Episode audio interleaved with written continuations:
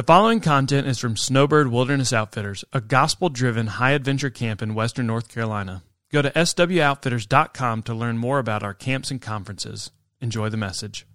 Hey, uh, let's get rolling. Uh, my name's Spencer. If I hadn't had a chance to meet you, but man, I know so many of you guys. This is a this is an awesome weekend for us because, man, not only are we able to just speak to men about leading well and about the scriptures, but you know, uh, there's so many guys that we know and love, and it's just an awesome weekend to have all y'all together.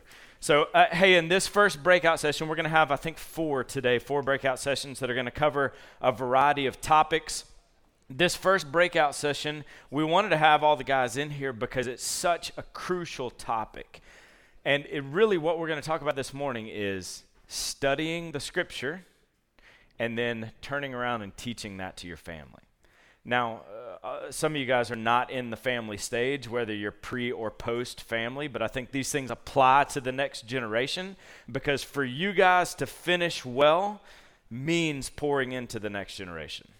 For real, no matter what stage of life you're at. So, um, man, you might think, man, we're going we're gonna learn about studying the Bible. Man, I've been studying the Bible for 20 years, 40 years. Yeah, but a lot of times, man, we get off track. You, you think about what we're studying with the life of David. You know, tonight what we're going to look at is y'all know David at the end of his life, he goes wild. Like he goes off the rails. Where at this point in his life, before he goes anywhere, he's like, God, am I supposed to do this? Am I supposed to do that? Do you want me to go here? I'll go wherever you lead me. And towards the end, he's like, I think I'll just chill at the house. I think I'll just hang out here. Where he's departed from this close fellowship with Yahweh. Same with Uzzah. You know, he, he knows he's a Kohathite. He knows the rules. Y'all remember last night, he reaches out and touches the ark, and, you know, there's a departure from this closeness with the Lord. There's a departure, really, from the scriptures. Because these things are written for their instruction. Man, so for us, I, I just want to read a passage real quick. This is the closest thing we get for how to study the Bible in the Bible. This is Joshua chapter 1. Now, to give a little bit of context, Joshua is a military leader. He's about to go kill 31 kings in Canaan. And this is the instruction God gives him to a military leader. After the death of Moses, the servant of the Lord, the Lord said to Joshua, the son of Nun, Moses' assistant, Moses, my servant, is dead. Now, therefore, arise, go over the Jordan, you and all this people, into the land that I'm giving them to the people of Israel. Every place the sole of your foot will tread, I've given to you just as I promised Moses. From the wilderness and this Lebanon, as far as the great river Euphrates, all the land of the Hittites to the great sea towards the going down of the sun will be your territory. No man will be able to stand before you all the days of your life. Just as I was with Moses, I will be with you. I will not leave you or forsake you. Now he's going to give instructions to how a leader, in this case, a military leader, the leader of God's people, is supposed to act. But I want you to notice how much emphasis he puts on Scripture, how little emphasis he puts on how to win the battles, and how much he puts on Scripture. Be strong and courageous. You'll cause this people to inherit the land that I swore to their fathers to give them. Only be strong and very courageous. Be careful to do according to all the law that Moses, my servant, commanded you. Don't turn from it to the right or to the left so you can have good success wherever you go. This book of the law shall not depart from your mouth Meditate on it day and night, and be careful to do according to all that's written in it. Then you'll make your way prosperous, and then you'll find success. When, when God is giving commands to a military leader of his people, he emphasizes the word study of the word and obedience to the word. Man, for us, if y'all know, if you want to grow, if you want to lead your family well, if you want to fight sin, you must be a man of the word you must be saturated in the scriptures. Or what are we even doing here? You know, I, I want to teach on how to study the Bible. And for most of us, it's like, man, I know how to study the Bible. But yeah, and, and really teaching someone how to study the Bible is partly silly because you think studying the Bible really is a lot like learning how to ride a bike, right? H- how do you learn how to ride a bike? I, I taught my son how to ride his bike. I did probably what y'all did with y'all's kids. I went and ordered some videos and we watch these videos on how to ride a bike. We got spreadsheets, and you know, I ordered this book on like proper shin angle and pedaling technique, you know, and so we kind of went through these seminars, and you know, once we kind of graduated from this, like I put them on a bike, and I was like, "Let's roll, baby."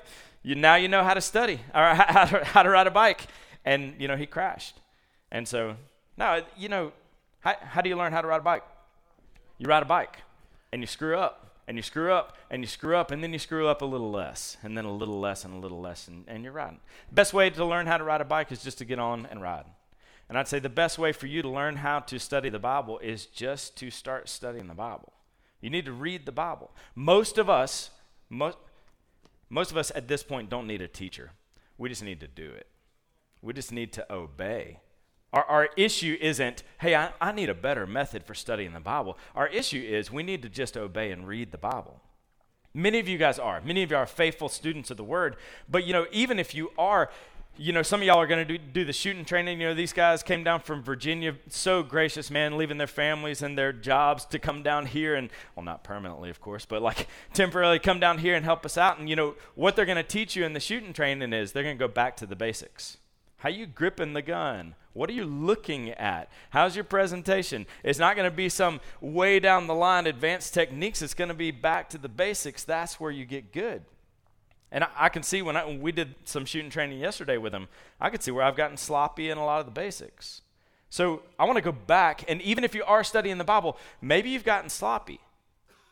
Maybe you've gotten undisciplined. And I, I want to go through just a quick how to and then translate that to how do we lead our families in the Word. So, really, uh, we look at how to study the Bible. And I, I, again, I think we know the importance, but just, just to give a quick commercial for that, man, at this point in your life, at this point in our culture, with these temptations, fellas, like an our daily bread moment on the back of the toilet, like that ain't gonna cut it anymore. For real. There, there's nothing wrong with that. I love that devotional. It's great, but that's a snack. Y'all need to eat. You know what I'm saying? Like, really, growth is a, is a process of the Holy Spirit through, through His Word in Christians, but it's not passive for us.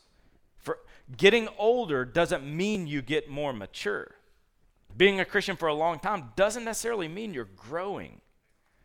And so, I, think, really, we know we should, but some of us aren't studying the Bible. So some of us aren't studying the Bible, but really studying the Bible is easy. It really is. It doesn't take a whole lot of time. Most of the books in the New Testament you can read in the span it takes you to watch an episode on Netflix. And it's so accessible. It's on your shelf, it's in your pocket, it's I mean it's on your tablet, it's everywhere you go. But most folks don't study the Bible. Why not? You know, some folks will say, "I don't study the Bible because man, it's so complex. I just don't understand what I'm reading." Or they'll say, eh, it's just, it's too boring. Like, I just can't get into it. You know, I'm into other stuff. I just can't really get into studying the Bible. Why is that? For, for those that think the Bible is really complex or really boring, I think it's because we study really badly. You know, we, we, we study the Bible like we study no other book. You know, we go to read it. What other book do we do this? Hey, man, I just bought this new book. I'm really excited about it. Right here. We don't do that. Um, when a man or woman has a disease on the head or beard, the priest shall examine the disease, and if the hair is deeper than the skin and the hair in it's yellow and thin, then a priest shall pronounce him unclean. It is an itch, a leprous disease of the head or the beard. Amen. Thank you, Jesus. so good. Yeah, that was an awesome passage. Uh, I wish I could find it again. Um, but you know, we study the Bible like an idiot. Seriously, what book do you read like uh, the point and shoot method? What movie do you watch even like that? You, you know, if we watch a movie like that, we'd be like, this movie's confusing. Or this movie's boring. Wait, no, you're an idiot. Like, and so we can't look at the Bible and be like, leprous itch, this thing's so confusing. No, you're an idiot. Like you're studying it really badly. But I think for most of us, the, the issue isn't necessarily our method, it's that we don't plan. We don't plan to study the Bible. We just kind of wing it. You know, we plan for everything in life. As men, you plan for your finances, you plan for your family, you plan for your work, your projects, your hobbies. Do you plan for studying the Bible? Do you know when and where you're going to study, where, where you're going to sit down? Do you know what you're going to study? Let me give you a tip. If you're a rookie, if this is your rookie season in studying the Bible, let me give just a quick tip. One of the things that really changed my life is when I started studying the Bible one book at a time, slowly, start to finish. And when you're done with that, start a new one. That's it. And you think about, well, how fast or how much should I read in a day? Don't don't sweat that. Just go slowly, go slow enough to understand it. Because a lot of us read too fast to really grasp and meditate on it. Like, uh, let's put up that verse in Philippians, Philippians 2 12 through 13. Therefore, my beloved, as you've always obeyed, so now, not only is in my presence, but much more in my absence, work out your own salvation with fear and trembling, for it's God who works in you both to will and to work for his good pleasure. Man, that was so good. Yeah, we didn't get much out of that at all, right? We barely hit the words, but how often are we guilty of that? We skim and summarize. We fly through a verse just to get it done, and then we have no clue what it said. If we shut the Bible after that and say, all right, man, what'd you learn? What'd you get out of that? What'd you see about God? We'd be like, I had no idea, man. I, for real, right now, I truly don't remember what that verse just said. But we read at that pace. We skim and summarize. How slow should you go reading the Bible? You need to go slow enough to understand it. Let me just give you some tips. I want to give four tips. Uh, but it's interesting that there, in the whole Bible, there's no passage that teaches us how to study the Bible. So the best way to learn how to study is by studying. Let me give you this quote, though, by a guy named David Mathis that I think is really helpful and it'll guide our four tips. Uh, so he says this There's a place for raking, as in raking leaves, there's a place for raking in Bible reading, gathering up the leaves at a swift pace but when we dig in Bible study, we unearth the diamonds. And then in meditation, we marvel at the jewels. You get that? There's a place for raking in Bible reading and gathering up the leaves at a swift pace. But when we dig in Bible study, we unearth diamonds. And then in meditation, we marvel at the jewels. So I want to give four tips kind of out of that quote about how to study the Bible. Number one, Sometimes when you're reading the Bible, you're raking in leaves, all right? Sometimes you got to rake the leaves. What I mean by this? What I mean is this morning and yesterday morning and the morning before, my Bible study looked like raking in the leaves. Like raking in the leaves, y'all all have done this, right? I grew up in Columbus, Georgia, so there were no leaves to rake up. It was all pine straw. But when I moved up here, it is raking leaves. And I've never owned a rake until I lived up here. But raking leaves, is it hard or easy? it's super easy. You know, they're about this thick, and if you stay on top of it, it's just like. Does it take a long time? No. You cover a ton of ground because it's it's pretty shallow, right? You cover a ton of ground quickly, and it's not hard work. So the last few mornings, I've raked in the leaves, which is I've read through this the story of, of David. I've just been reading through about him and Saul and Jonathan and just reading through. I'm gathering in the leaves at a swift pace because those portions of the Bible, especially the narrative portions, the big stories, those allow you to move at a faster pace, right? If it says, and David walked up the hill, you don't have to be like, all right, what does the Hebrew say here for hill? It's a hill. Let's go. You know, like, keep on moving. We can move at a fast pace. So sometimes you can rake in the leaves. You need to do this often. You need to read large chunks of scripture so it saturates into your brain. But the second point is some places you can't rake in the leaves, you got to dig. You got to go deeper into one passage, just like digging a hole. You're not covering a lot of ground and moving kind of fast. You got to dig in one verse or two verses. Dig. So go, let's put that verse back up on the board. Philippians 2:12 and 13. Is this a raking verse or a digging verse? It's a dig, right?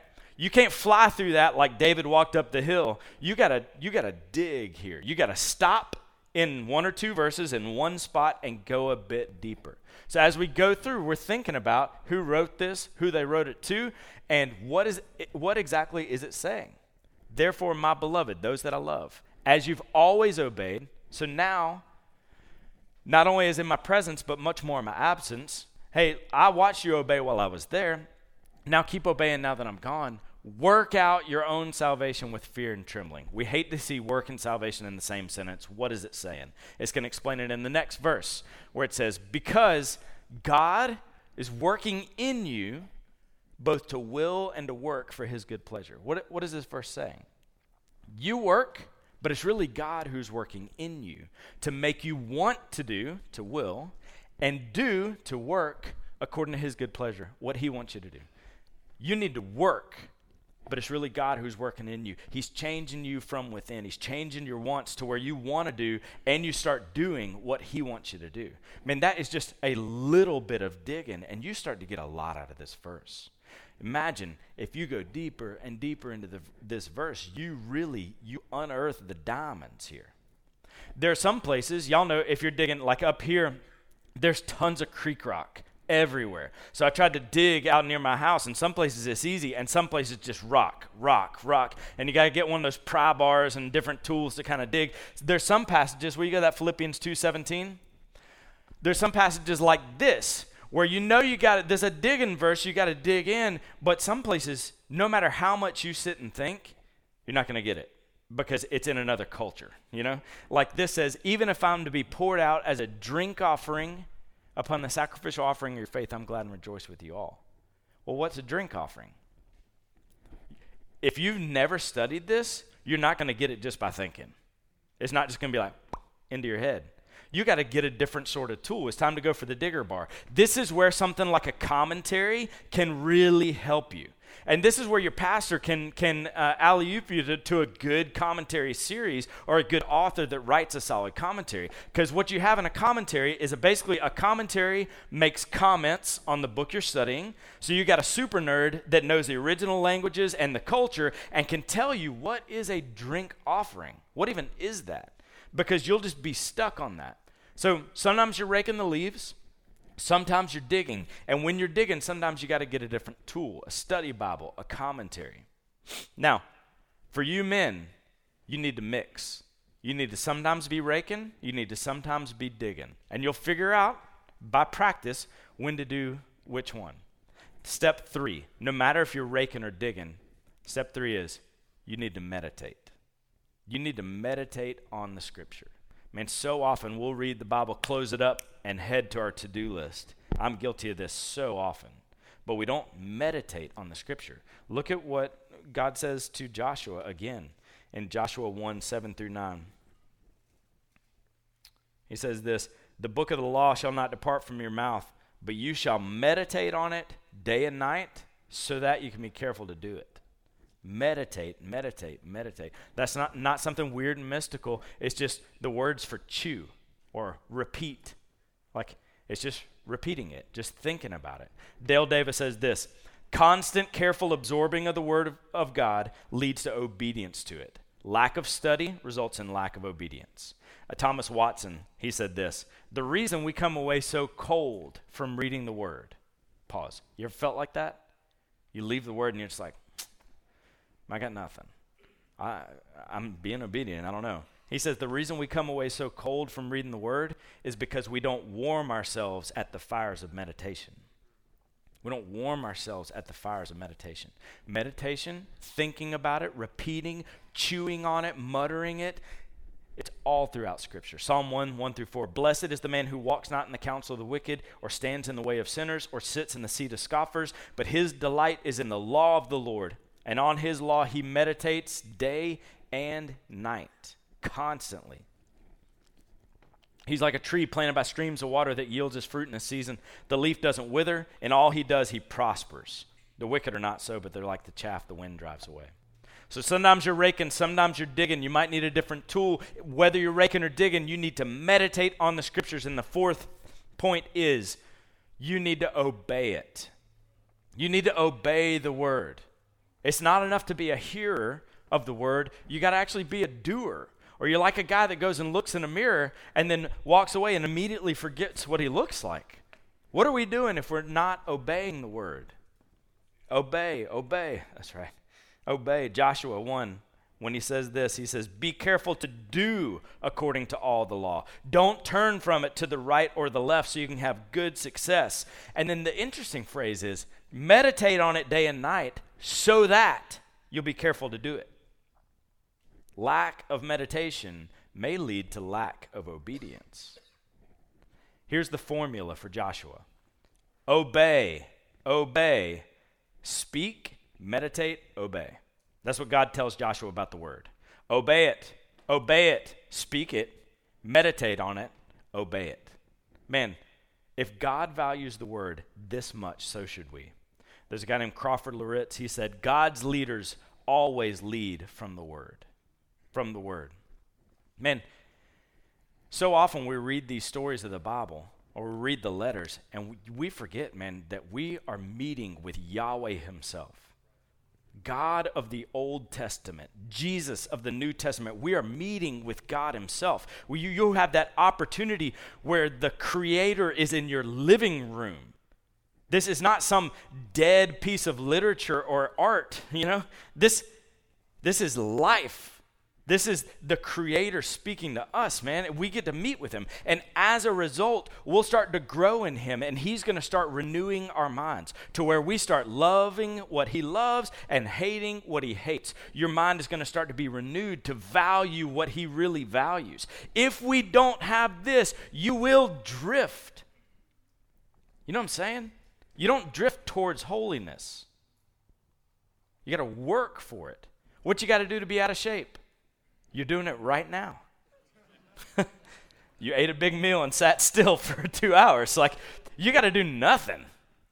You don't have to do anything to get out of shape. To be in shape, you got to work, work, work. You leave a weed alone and it grows, right? It gets bigger. That's man, we got to work, work, work in labor and holiness and sanctification. It's God that does the work. Now, don't be legalistic about it. Don't beat yourself up if you meet, miss a morning. Don't make it super overly emotional. Some mornings it's going to feel like brushing your teeth. Some mornings you're going to read the word and it's going to be like, whoa, and like you're like, man, I never realized this is crazy. And some mornings you're going to read the word and be like, all right. And those mornings you're just being obedient. That's it. You're being obedient. You're doing the work. It's not always going to feel fantastic. But you're going to be meeting with the Lord, and He's going to be rewriting your hearts. Second Corinthians says this And we all, with unveiled face, beholding the glory of the Lord, are being transformed into that same image from one degree of glory to another. This comes from the Lord who is the Spirit. What does that verse mean? Beholding the glory of the Lord, looking at Jesus, we're being transformed into that same image from one degree of glory to another. The more we look at Jesus, the more we look like Jesus. L- from one degree of glory to another, little by little by little. And this comes from the Lord who is the Spirit. God does the work as we work. He's changing our wants from within. Man, the more you look at Jesus, and that happens right here, the more you look like Jesus. So let me just give a, a few words then and we talk about studying the Bible, and it's good to hear practical tips like this, but how do we translate that to our families, to the next generation, really? I think it's similar to the bike riding thing. Most of us don't need a tutor here. If you've practiced studying well, you're equipped to teach. You just got to get out of the way. You study, you exegetically study, which means you reach down and pull out what this verse says. You look at it, you see actually what's in there, what these verses are saying. If you are in the practice of doing that, then just turn around and show that to your family and get out of the way. You don't have to create some giant sermon or some huge emotional time for your family. You you be a study of the word and uh, a student of the word, and you're almost there. Here's the thing if you want your kids' hearts to be changed by God, your heart needs to be changed by God first. If you if you are rocked by a passage of scripture, if you're wearing conviction from the Holy Spirit, if you're uh, you know seeing these great truths, this life changing view of God's glory, that's going to be clear to your family. And if you're not, that's going to be clear to your family too. You want your kids' lives to be changed? You first. Soak in the text, meditate on the text. Luke 6 says, No student is above his teacher. There's other things afoot in that passage, but there's implications. They're going to study like you study, and often they'll study like you teach. So, we read in the scripture, we go slow, we take the meaning, we see what it says, just do that out loud. Do that with your family, and man, it'll change everything. If you've never done that with your family, it's all right. You can start now. And it might start with an apology, but what a great weekend to start that. You know what I'm saying? Hey, y'all, let's come in the living room. Hey, all right, so I went to this weekend, this weekend. Man, they were really talking about the Lord. They were talking about studying the Bible. And I realized we haven't been doing that as a family. You know whose fault that is? That's mine. I apologize. Here's what I want to do I want to start. I don't really know how to do this, but we're going to figure it out together. So let's start with the book of. Jump in. My, me and my kids, we're studying through the life of David right now. Let's go to 1 Samuel. All right, great. And then we read through that scripture. I've already done the work myself. I've already labored over this text. I've already, man, had the Lord speak to me about this. And then that night, I open it up. We sit in the living room. I got three kids 12, 11, and 9. Two girls and a boy, and my wife. We all sit in the living room together. We spend, man, half hour. We don't do it absolutely every night because life's crazy, but uh, three nights a week, four nights a week. We sit around the living room. We open the Bible, read through a passage. I take a pause for a couple of teaching times, and I ask questions. Hey, what y'all think this means? What, what do y'all think this means? What should David have done there, you think? Just ask a few questions. Y'all got any other thoughts? Y'all got any other questions? All right, sweet. Who wants to pray for us? You know, it's not hard. You just got to plan to do it. Just like reading the Bible is not hard. Most of us just fail to plan to do it. But unlike reading the Bible, there is a passage that shows us how to lead our families in the scripture. Y'all have heard this passage, Deuteronomy 6. Now, this is the commandment, the statutes and the rules that the Lord your the Lord your God commanded me to teach you, that you may do them in the land to which you are going over to possess it. Y'all understand the context of this verse. I don't have to explain it. That you may fear the Lord your God, you and your son and your son's son. He's teaching them how to teach his sons and the son's son that you may do these commandments. By keeping all his statutes and his commandments, which I commanded you all the days of your life, and your, that your days may be long. Hear therefore, O Israel, be careful to do them, so that it may go well with you, and you may multiply greatly, as the Lord, the God of your fathers, has promised you in the land flowing with milk and honey. Hear, O Israel, the Lord our God, the Lord is one. You shall love the Lord your God with all your heart, with all your soul, with all your might. Listen to this. And these words that I command you today shall be on your heart. There's the starting point. These words that I command you will be on your heart and then, verse 7 then you'll teach them diligently to your children. You shall talk of them when you sit in your house, when you walk by the way, when you lay down, when you rise up. You see what he's doing? He's given us a template for how to lead our families well. Verse 6, here's how he tells us to do it. These words that I command you shall be on your heart. That's the starting point for us. Our lives and hearts have to be changed by the scripture first. And then verse 7, he says, and then teach them. Turn around and show that. Get out of the way and teach them diligently to your children. Be faithful. Carve out the time. Y'all know we make time for what's important to us. You, we do. Every human gets the same amount of time in one day from the beginning of time, right? So, does your schedule reflect your commitment to lead and teach your family? Yes, it does. Your schedule reflects your commitment to lead and teach your family right now. Now, that can change if this is a weak point for, for you. Teach them diligently, it says. And here he gives us a, a kind of template for how to do it. Teach them diligently to your children. Talk of them when you sit in your house. Now, I'm taking a little bit of liberty here, but I think there's some principles we can learn. Talk of them when you sit in your house. I think he's talking about formal teaching. Like for me and my family, when we sit in the living room, that's our formal time of Bible study. Everyone open your Bibles. Talk uh, let me talk about this while I sit in my house. We literally sit in our living room, we discuss scripture. You shall teach them diligently to your children. Talk of them when you sit in your house. That's formal. That means you're going to have to plan some before you formally teach. What are you going to teach? How far are you going to go tonight? But we plan all kind of things. Finances, work projects, hobbies. Do you plan what you're going to teach your kids? If you don't have kids, what you're going to teach the next generation? Next things, um, it's also from verse 7. It just said, Teach them diligently to your children. And then here's is teaching us how. Formally, talk to them when you sit in your house. Second thing, when you walk by the way. What's this talking about? I think it's talking about informal types of teaching.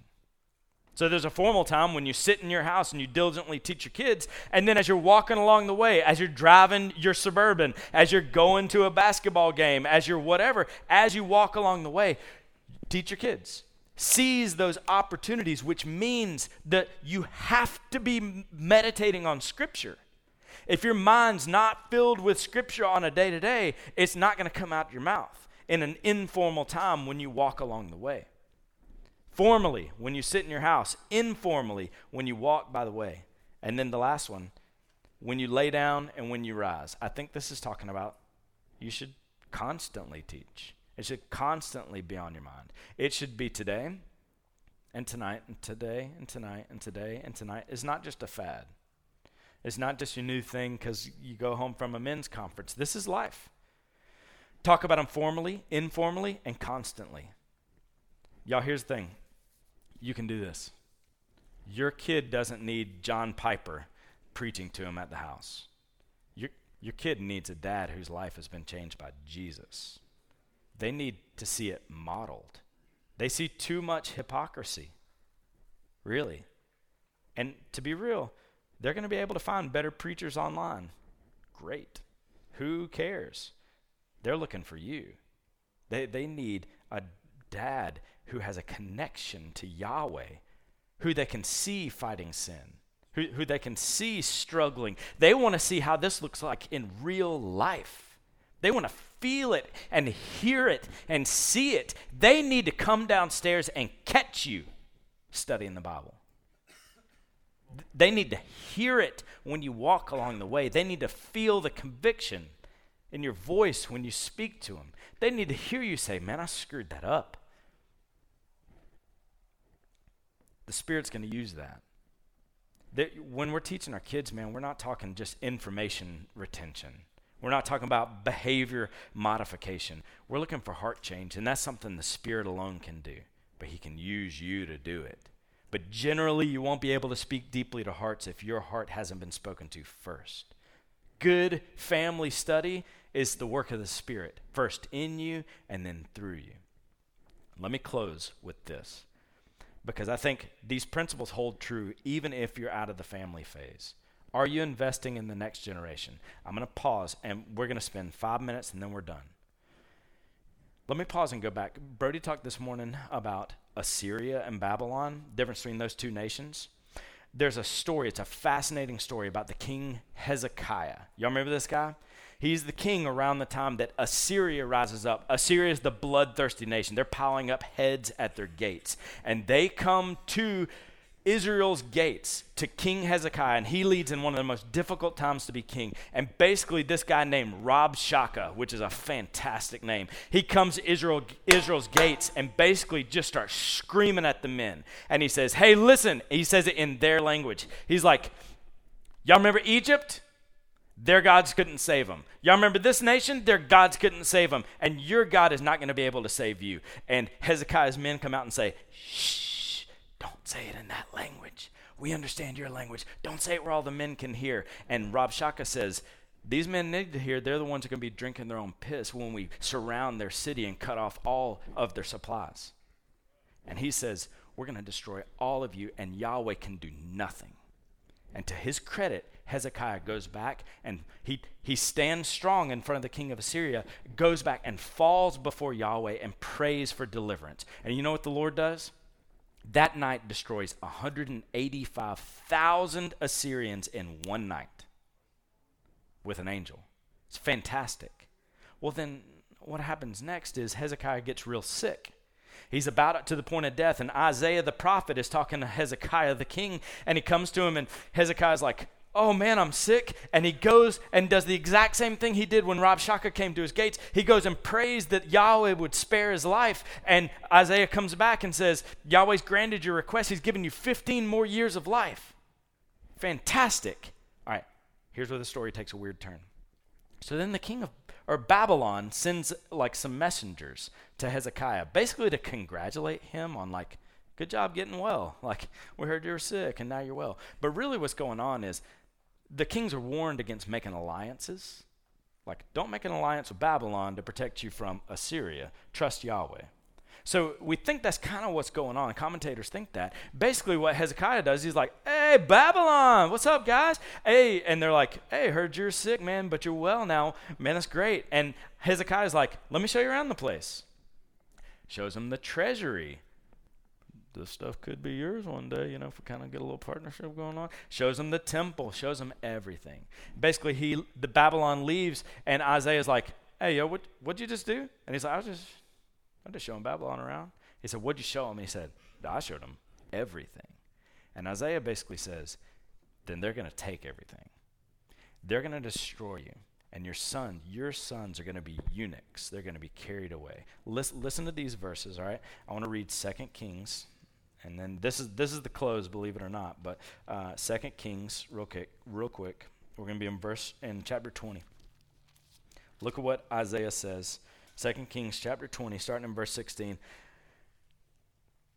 Let's start in verse 15. He said, Isaiah said, What have they seen in your house?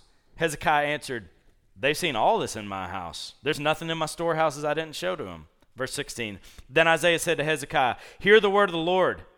Behold, the days are coming when all that is in your house and that which your fathers have stored up to this day will be carried to Babylon. Nothing will be left, says the Lord. Listen, and some of your own sons who will be born to you, they'll be taken away. They'll be eunuchs in the palace of the king of Babylon. What should Hezekiah's response be? Listen what he says. Then said Hezekiah to Isaiah, the word of the Lord that you've spoken is good. For he thought, why not? If there be peace and security in my day. Whoa. Peace and security in my day? What? Hezekiah, most of his life is great. I mean, he, he re- reforms the priesthood, he reinstates the Passover, he reinstitutes temple worship but he's remembered as a failure because he ignores the next generation. And yeah, and he might want to be partnering with Babylon. It's all right, I'll be dead by then. Man. He he thinks maybe that he's finishing well, but part of finishing well for us men is investing in the next generation. It's not, ah, there's peace in my day. We're good. Last verse and a contrast. 2 Timothy 2 2. 2 Timothy 2 2. This is Paul. He's writing to his son in the faith, Timothy. we'll start in verse 1. You then, my child, be strengthened by the grace that's in Christ Jesus, and what you've heard from me in the presence of many witnesses, entrust to faithful men who will be able to teach others also. That verse doesn't sound like much until you think about it.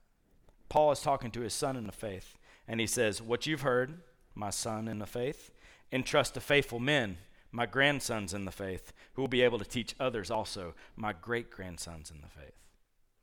Fellas, that could be us. A legacy of godliness, and you could be that patriarch. You could be the one investing in sons who invest in sons who invest in sons, even if they're not biologically your own. Paul and Timothy, that was not a biological son, that was a son in the faith. Are we finishing well by investing in the next generation?